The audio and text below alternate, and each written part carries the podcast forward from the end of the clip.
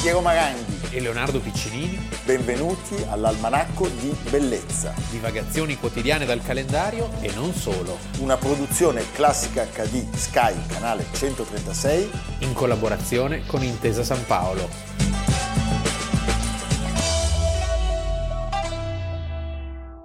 La guerra tra Russia e Ucraina si sta combattendo anche attraverso questo procione. Quando a dicembre le forze russe stavano per ritirarsi dalla città di Kherson, sono emersi degli strani filmati in cui i soldati russi portavano via dallo zoo locale alcuni animali, tra questi un procione. Il procione di Kherson è stato adottato come mascotte dai paracadutisti russi e in poco tempo è diventato una sorta di celebrità sui social media del paese. Il canale Telegram a suo nome ha raccolto decine di migliaia di iscritti e al procione è stata persino data la cittadinanza russa. Il governo russo ha raccolto centinaia di migliaia di rubli in donazioni che servono ad acquistare equipaggiamento militare. La macchina di comunicazione del Cremlino ha sfruttato questo animale come simbolo molto tenero per umanizzare la guerra e alimentare la propaganda. Anche in Ucraina il procione di Kherson è diventato molto famoso e, al contrario, un simbolo dei saccheggi subiti da parte delle forze russe. Tanto che il nuovo drone, finalizzato da una raccolta fondi internazionale per l'Ucraina per la difesa dai missili russi, è stato ribattezzato proprio la vendetta del procione. Almanacco di Bellezza, 2 febbraio, Leonardo Piccinini. Piero Maranghi, Beh, avete visto, abbiamo ricevuto dal banchiere umanista Cesare Buzzi Ferraris, discendente di Galileo Ferraris, nostro carissimo amico e seguace fedele dell'almanacco, in versione podcast. in versione podcast. Perché lui quando va a correre Sì, ascolta... così dice. Dice, no, ma è vero, perché questa è una testimonianza... No, se- che va a correre. No, ah, che va a correre, non che ci ascolta. Beh, ci ha mandato questo video che eh, ci dà il senso di quanto stia diventando virale la questione procione. Allora, la questione è delicatissima, è Sì. tutto evidente, stiamo parlando di una guerra e eh, all'inizio abbiamo visto come sia diventato il procione un simbolo Del saccheggio, del dello saccheggio zoo di Kherson. e dell'aggressione russa. Però alla fine vediamo che anche gli ucraini hanno il loro procione, la Loro vendetta procione, del procione. sì. Noi stiamo prendendo un'iniziativa. Sì, che il, il procione dell'almanacco potrebbe intavolare Sì, La- una- la pace. La pace. la pace. Perché tra procioni Se noi facciamo riunire il procione ucraino a quello russo, mandiamo a Merigo che, che è il Kissinger della situazione. il nostro procione, come sapete, è quello di Ponna, Sì. perché arriva da Da Ponna, Ponna, sì. e, e- e- e forse qualcosa salta fuori. eh. È un tentativo. Certo. È un tentativo. Però ringraziamo l'amico eh, Buzzi Ferraris, Cesare. Siamo seri, eh, intendiamoci, non vogliamo ironizzare, ma questa è una notizia che non potevamo non dare. Pazzesca. Abbiamo un contributo.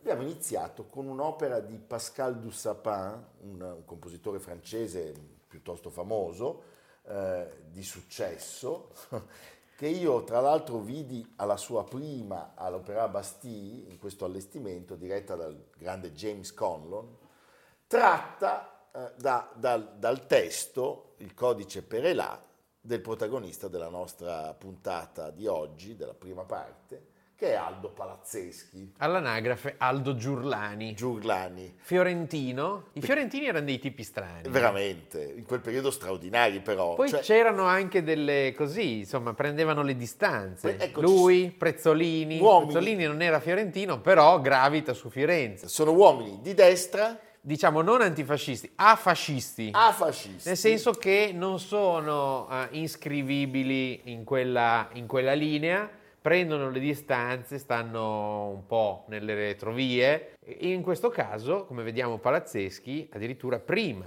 del fascismo, prende le distanze dall'intervento nella prima guerra Nella prima mondiale, guerra lì è un- che è un po' la- la- eh, il brodo di coltura di questa, di que- di questa volontà di combattere, di menare le mani. Sì, è il momento di rottura.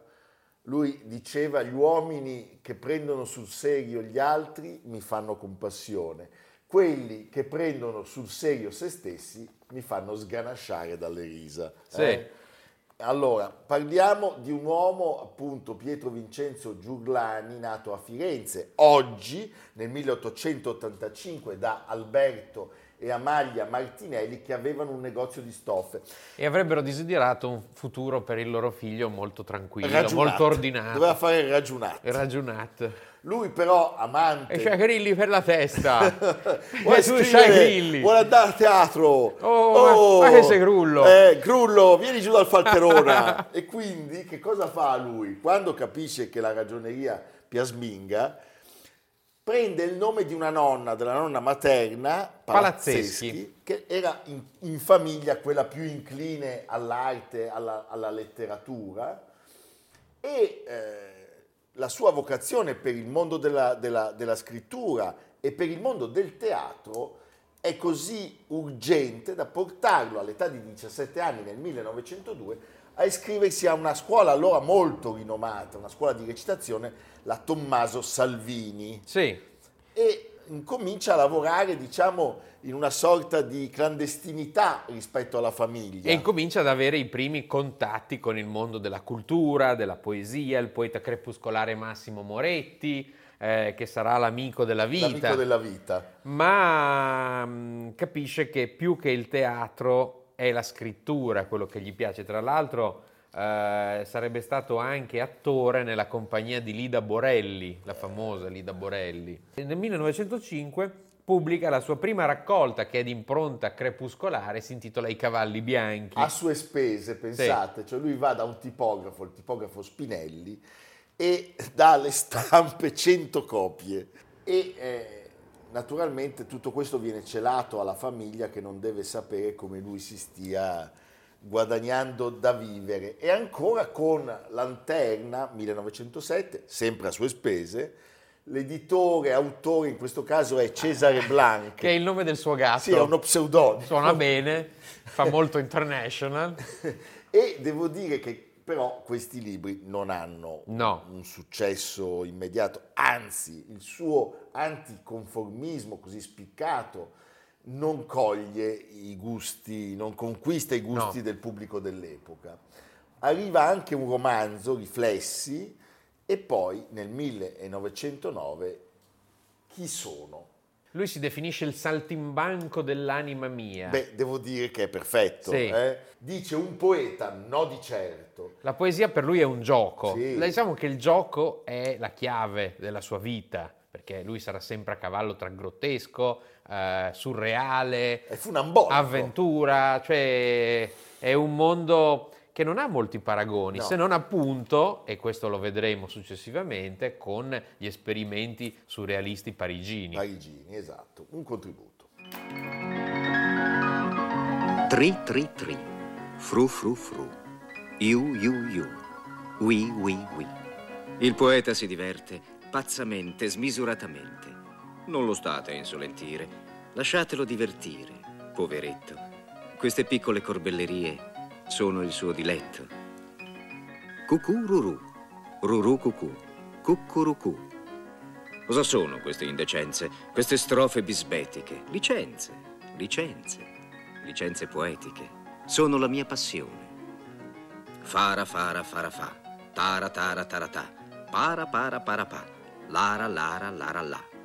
Sapete cosa sono?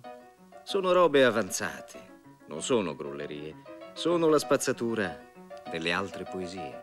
C'è poi la fase futurista, Sì, che inizia con eh, il testo Lasciatemi divertire e a quel punto, devo dire, arriva anche il successo. lui è un, eh, è un futurista anomalo perché ha contatti sia con i futuristi fiorentini che con quelli milanesi, fa anche da mediatore tra i conflitti che spesso ci sono tra questi due movimenti diversi. capace cioè- di dividersi su tutto. Sì, perché dal gruppo toscano, che era quello di Lacerba, a Marinetti spesso c'erano delle profonde differenze, ma diciamo che lui non si riconobbe mai del tutto nel futurismo. No, lo vedremo. Sai, erano poi queste diffidenze, differenze che venivano esacerbate dai caratteri dei protagonisti. Certo, eh. era una gara a chi si metteva di più in mostra. E però Marinetti, Poi erano tutti giovanissimi. Eh, ragazzini. Eh. Marinetti però rimane colpito dalle sue liriche e il verso libero lo conquista e quindi inizia un periodo di straordinaria fertilità nell'at- nell'attività poetica di questo saltimbanco, incendiario del 1910, che diventa una delle sue opere più celebri, e poi il codice Perelà da cui siamo partiti, che è forse la sua opera più importante, è un romanzo allegorico, un'opera di umorismo amaro, malinconico, un'impossibile missione di redenzione dell'umanità ad opera di questo personaggio Perelà. Perelà. Eh? Sì, Tra una l'al- fantasia non gli mancava. Non gli mancava certo.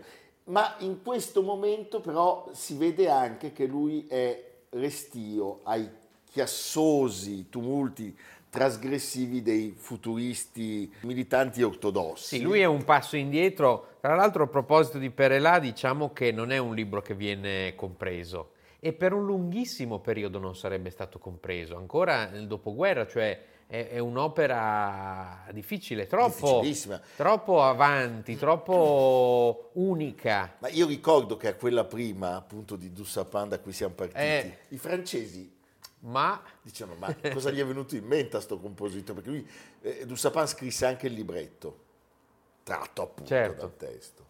E da Marinetti eh, si divide, si divide presto. Sì, dunque lui già nel 14 rompe con, eh, con il futurismo e con l'interventismo, perché era un interventismo molto estetizzante. E, mm, e questo mix di interventismo, nazionalismo, di tanti che poi aderiranno fatalmente nel fascismo. certo.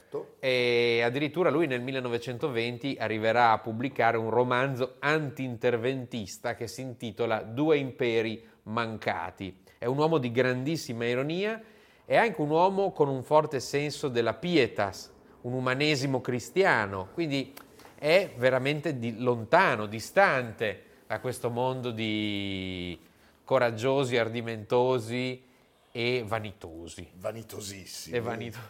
Eh, ricordiamo anche una cosa che è molto rilevante nella vita di Palazzeschi. Lui in guerra ci va davvero. Eh, perché mica per scherzo. Si deve arruolare e quando torna da questo trauma come tanti. Cioè, non è più lo stesso. No. Appunto, nei due imperi lui eh, riversa eh, tutte le sue amarissime riflessioni sul disastro bellico e eh, rivendica di fatto la sua nettissima eh, condanna ai colleghi, ex colleghi futuristi.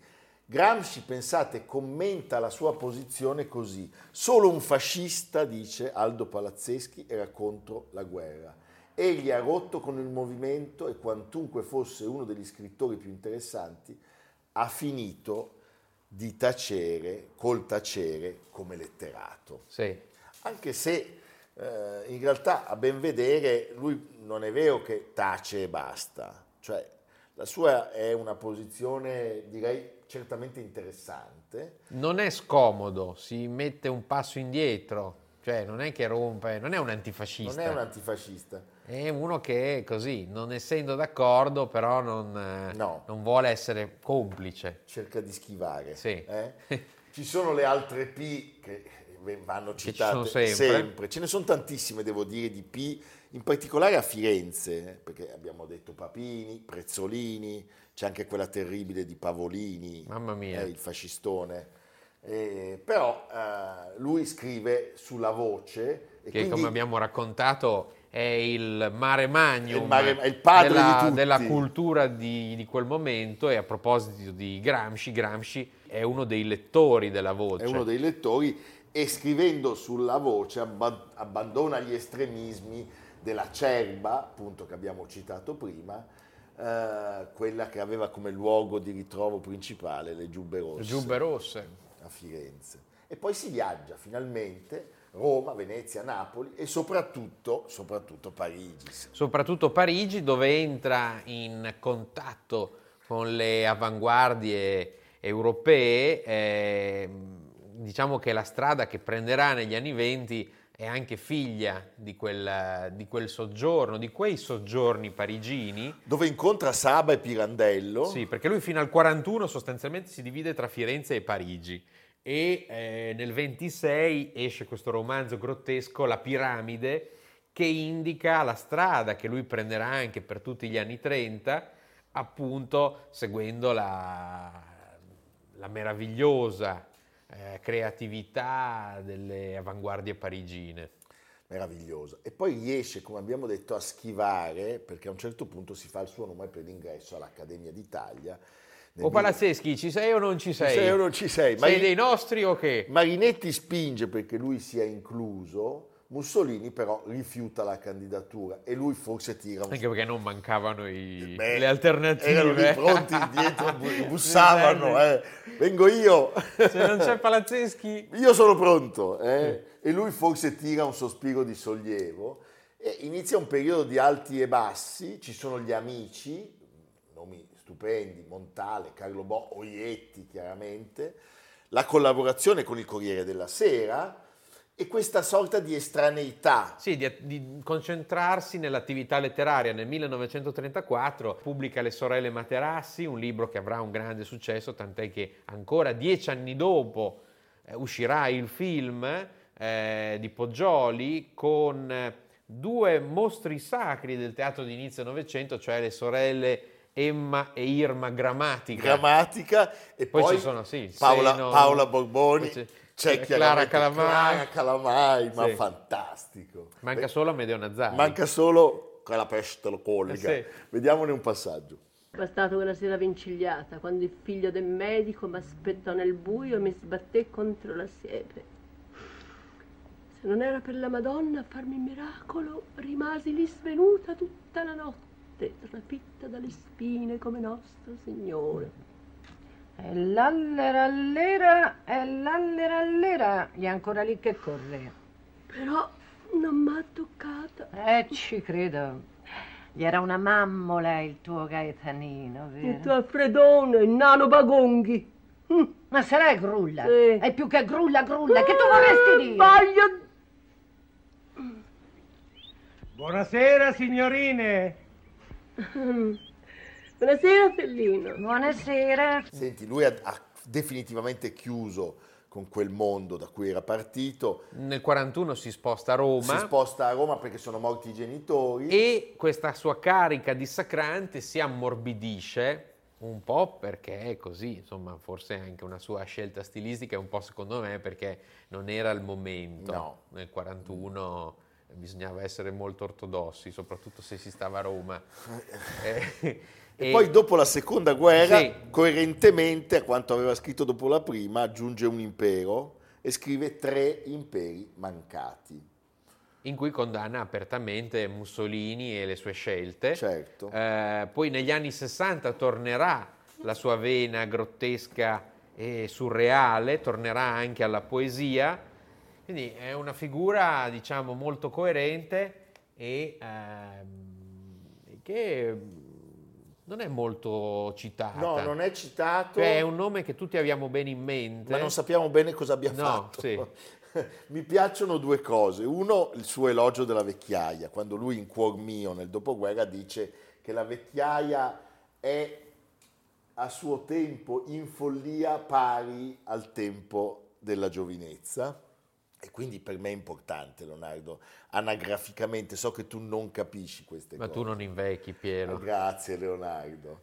E poi quando dice nel 69 ero convinto che sarei morto all'età di 60 anni, ma c'è stato un disguido. Da quasi un quarto di secolo sono un autore postumo. un sacco di premi, Sì. Viareggio per i fratelli Cuccoli, Il premio Valdagno Marzotto. Marzotto per il romanzo Roma, rifiuta, pensa, cosa che pochissimi colleghi farebbero anche oggi, il campiello dicendo che va assegnato ai giovani e si spegne all'ospedale Fate Bene Fratelli di Roma il 17 agosto del 74 per un ascesso mal curato, Mamma mia. trascurato. Mi diciamo. raccomando, eh. Quindi mi raccomando, noi il procione lo mandiamo sempre dal dentista. Sì, lo accompagna Merigo Sì. e poi aspetta perché è un intervento È un abbastanza intervento- lungo, è perché prima complesso. bisogna sedarlo. No, e poi soprattutto ogni tanto lo porta via, c'è il dito del dentista dentro la bocca del procione. Ma questa è un'altra storia e noi ci congediamo con un ultimo contributo. Aldo Palazzeschi.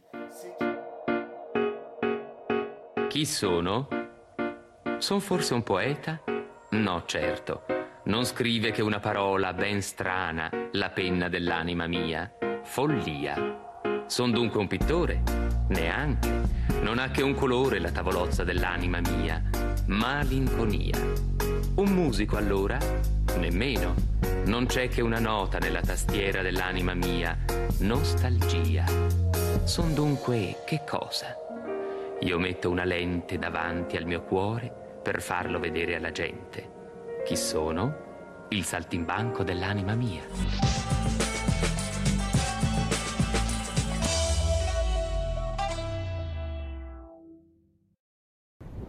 Avevi ragione. Avevi ragione, è stato un bene fare quella prova perché non sarebbe stato un colpetto veloce e via. Sarei finito sulle rocce. e Mi sarei rotto una gamba, o la schiena, o il collo. Morto dissanguato era l'unica alternativa che avevo a quell'epoca, è chiaro? Quando è stato? Un anno fa? Perciò dimentichiamocene.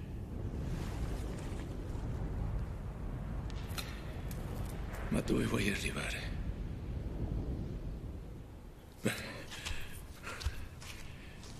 Magari ce la facciamo. Questo ti è mai passato per il cervello?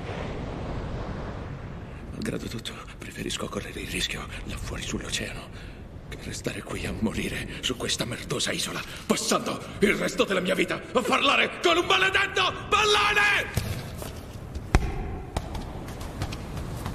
Una storia pazzesca, come spesso accade. La storia vera. Storia vera. Noi facciamo la televisione verità. Sì, eh? il procione, hai visto? e il Brocione, Sì. Bruce Chatwin non molti giorni fa. Oggi raccontiamo la vera storia che ispirò Robinson Crusoe. Robinson Crusoe e anche venerdì. Sì. Eh, ma lì venerdì non c'era però. Venerdì in questo caso non Non c'era. c'è. perché- C'erano le pecore, le capre, le capre, scusa, le capre. Eh, noi oggi vi raccontiamo la incredibile storia di Alexander Selkirk, Sì. che era un mari- un marinaio corsaro, intendiamoci, che aveva un 15 anni, 16 anni meno di eh, Daniel Defoe. Daniel Defoe è l'autore di Robinson. Ricordiamoci che Daniel Defoe è stato un personaggio pazzesco. pazzesco, ma ne parleremo. Quando ne parleremo. Eh, faremo la puntata, Ah, ecco. vedi?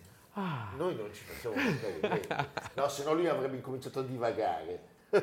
Ti dico solo che è il fondatore del giornalismo Del moderno. giornalismo Ah, moderno. E poi ti dico anche, Ascoltiamo, ascoltiamo cosa ci dice il nostro e ti dico Leonardo. anche che non era un grandissimo letterato, ma essendo un grande giornalista sapeva come catturare l'attenzione del E pubblico. ci è riuscito. E Robinson Crusoe è la prima opera dell'umanità che parla della vita quotidiana di un uomo qualunque. Qualunque.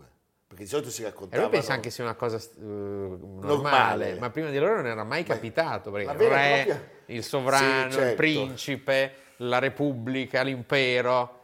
No, Un vero e uno lì, proprio- qua, un disperato, poveretto, e permettimi di aggiungere Cerea, Cioè, madame mia. che per gli inglesi in quel periodo Robinson Crusoe diventerà la seconda lettura proprio da, da livre du chevet da tenere sul comodino dopo la Bibbia La Bibbia, naturalmente. perché incarnava la- il pragmatismo, la capacità dell'inglese Di sopravvivere- di sopravvivere in qualunque, in qualunque. situazione e a qualunque latitudine. Certo. di British Empire. Vedi? E da lì hanno deciso di non adottare mai più il bidet. Secondo me è stato in quel momento che loro hanno Una detto il consecuzione bidet logica." noi non lo vogliamo. Sì. eh. Oggi Robinson Crusoe viene anche un po' tacciato di eh, Come sempre. Non colonialismo, voglio neanche- razzismo. Per favore, basta. Perché è vero che lui è il padrone e c'è coso. C'è venerdì. E c'è venerdì. Eh, va bene. Chi di noi due è venerdì? Questa è la vera domanda. Comunque, torniamo al nostro protagonista. Un giorno di ottobre, nel 1704, il nostro Selkirk viaggiava su una nave nel Pacifico al nome Sank Ports. Sì, il St. Port che si, pro- che si pronuncia all'inglese, ma è un nome francese perché è una lega di cittadine sulla costa ed è un nome che deriva dal, dal normanno. E quindi St. Port, quindi Sono non i cinque porti. Dover, Rai, Folkestone, quei posti lì, insomma. Ponna, Morcuote. Sì, sì. Va bene. Il capitano riceve una richiesta dal nostro protagonista, dal nostro Selkirk. Il capitano, che si chiamava Stradling, riceve la richiesta di essere lasciato a Massatiera, Sì. che è un'isola dell'arcipelago totalmente disabitato Di Juan Fernandez. di Juan E Siamo Fernandez. a largo del Cile. Perché lui dice una cosa molto Non sono semplice. sicuro. La nave cade- sta per andare a picco e io non voglio restare su. Quindi o la ripariamo o io rimango Sì. qui. Lui è convinto... Accomodati, gli dico. Esatto, perché no, lui è convinto di essere una specie di ammutinato del bounty, cioè dice verranno tutti con me. Invece no, Invece gli no, altri no, dicono, noi sai che andiamo." c'è di nuovo? Vai pure, noi restiamo a bordo. E lo lasciano su No, quest'isola. lui allora a quel punto dice, mi sono sbagliato. Ah, E- faceva il prezioso. E il capitano gli dice, sai cosa c'è? Troppo tardi. hai deciso, ti molliamo qua e questi se ne vanno. Deve essere un rompiballe Ah. stasera. Infatti, di- pur di levarsi dalle scatole il, il Selkirk, lo lasciano lì. Sì. Ma devo dire, quest'uomo è straordinariamente capace, perché gli lasciano, pensate, un moschetto, della polvere da sparo, un'accetta, alcuni strumenti da falegname, un coltello, un piatto da cucina, una bibbia, un materasso e alcuni vestiti. Lui non si perde d'animo, inizia una- un'esistenza che in principio è vicino al mare, perché lui pensa a due cose. Uno, che forse da dietro possono arrivare belve feroci, e, poi da- Ehi! e poi si passa una nave e lui può, Eh, può fare dei segnali. può fare dei segnali. Poi che cosa accade? Mentre incomincia a nutrirsi di aragoste e molluschi, mica male, eh? Eh? però vede arrivare gli elefanti marini. Ah. Allora dice, beh, forse Aiuto. è meglio andare... C'è un'invasione È meglio dall'acqua. Eh, andare nell'entroterra. C'è uno sbarco. E cosa scopre quest'uomo? Scopre che ci sono le capre, ma che è anche una terra piena di topi. Voi pensate ai topi, Aia, mamma mia. poverino. Però l'uomo è molto Non si scarso. perde d'animo. E perché trova anche i gatti. Sì, e i gatti, E i gatti uccidono col i topo, topi. eh sì. Quindi lui tiene una specie di batteria di gatti selvatici. È uno zoo. Non sappiamo, ma forse c'era anche un procione. Sì, eh? Potrebbe. All'età di 28 anni questo signore inizia una seconda vita. Il capitano che l'aveva lasciato lì ne aveva solo 21. Pensate, lui era nato a Lower Largo, un villaggio di pescatori sulla costa. Scottish.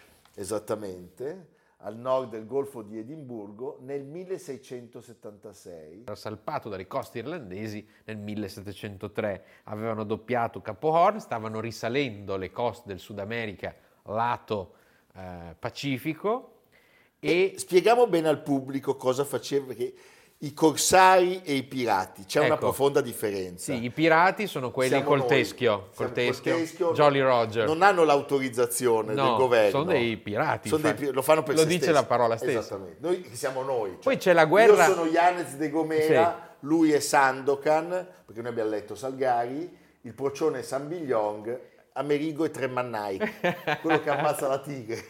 Va bene. Invece in questo caso... In questo caso sono i corsari, che non sono quelli che vanno di corsa, no. ma, ma quasi. Beh, però sono le navi, le navi navi, di- da, da corsa. navi da corsa. Cioè sono sostanzialmente dei piccoli imprenditori, dei padroncini, Dei mercenari, diamogli il nome. dei corretto. mercenari. che- assoldati e autorizzati dalla sì, corona, La corona dice andate avanti, i rischi sono vostri, se guadagnate si divide. si divide Ecco. e l'obiettivo chiaramente sono i nemici I di nemici. sempre, gli spagnoli. Gli spagnoli, gli inglesi, grazie ai corsari, primo tra tutto quello col orecchino, Beh, Eh? Drake. da Francis Drake, eh, si, fa- ma si faranno una, una discreta fortuna.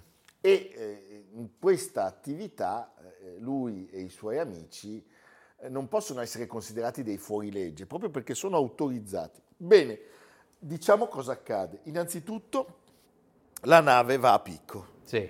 e vengono catturati dagli spagnoli. Quindi aveva ragione il nostro Selkirk. Aveva vista lunga. E lui inizia questa vita piena di minacce, ma dove dimostra eh, di avere delle, delle grandi capacità. Sia organizzative, sopravvivenza. sia, organizzative, sia artigianali. Artigianali. Tu come te la caveresti in questa... sì, per- Sulla pesca sei forte. Sì, però mi metterei a piangere. Sì, ma dopo un Cercherei po' però di creare una certa solidarietà con i leoni marini. faresti dei versi. No, giocando magari una partita di burraco eh, con loro. Senti, perché le capre selvatiche gli danno la carne e il latte. Sì. Per proteggersi dai ratti, l'abbiamo detto, ci sono i gattoni. I gatti selvatici E che lui poi addomestica. Lui aveva grandi capacità sia manuali, Era un falegname. Eh, era un anche. falegname, costruisce le capanne, ma soprattutto con gli al- costruisce le capanne con gli alberi del pepe, ma soprattutto lui era figlio di un conciatore, Certo. per cui riesce a farsi anche... Aveva il know-how. ave- eh, aveva il nome come, come Berlusconi, Sì. si fa un cappotto meraviglioso, Sì. cioè quando arrivano a salvarlo trovano una specie Cosa di... volete? Eh, Io lui sono che qua- guarda, sì, è vestito come Oscar Wilde. Eh, sì. eh.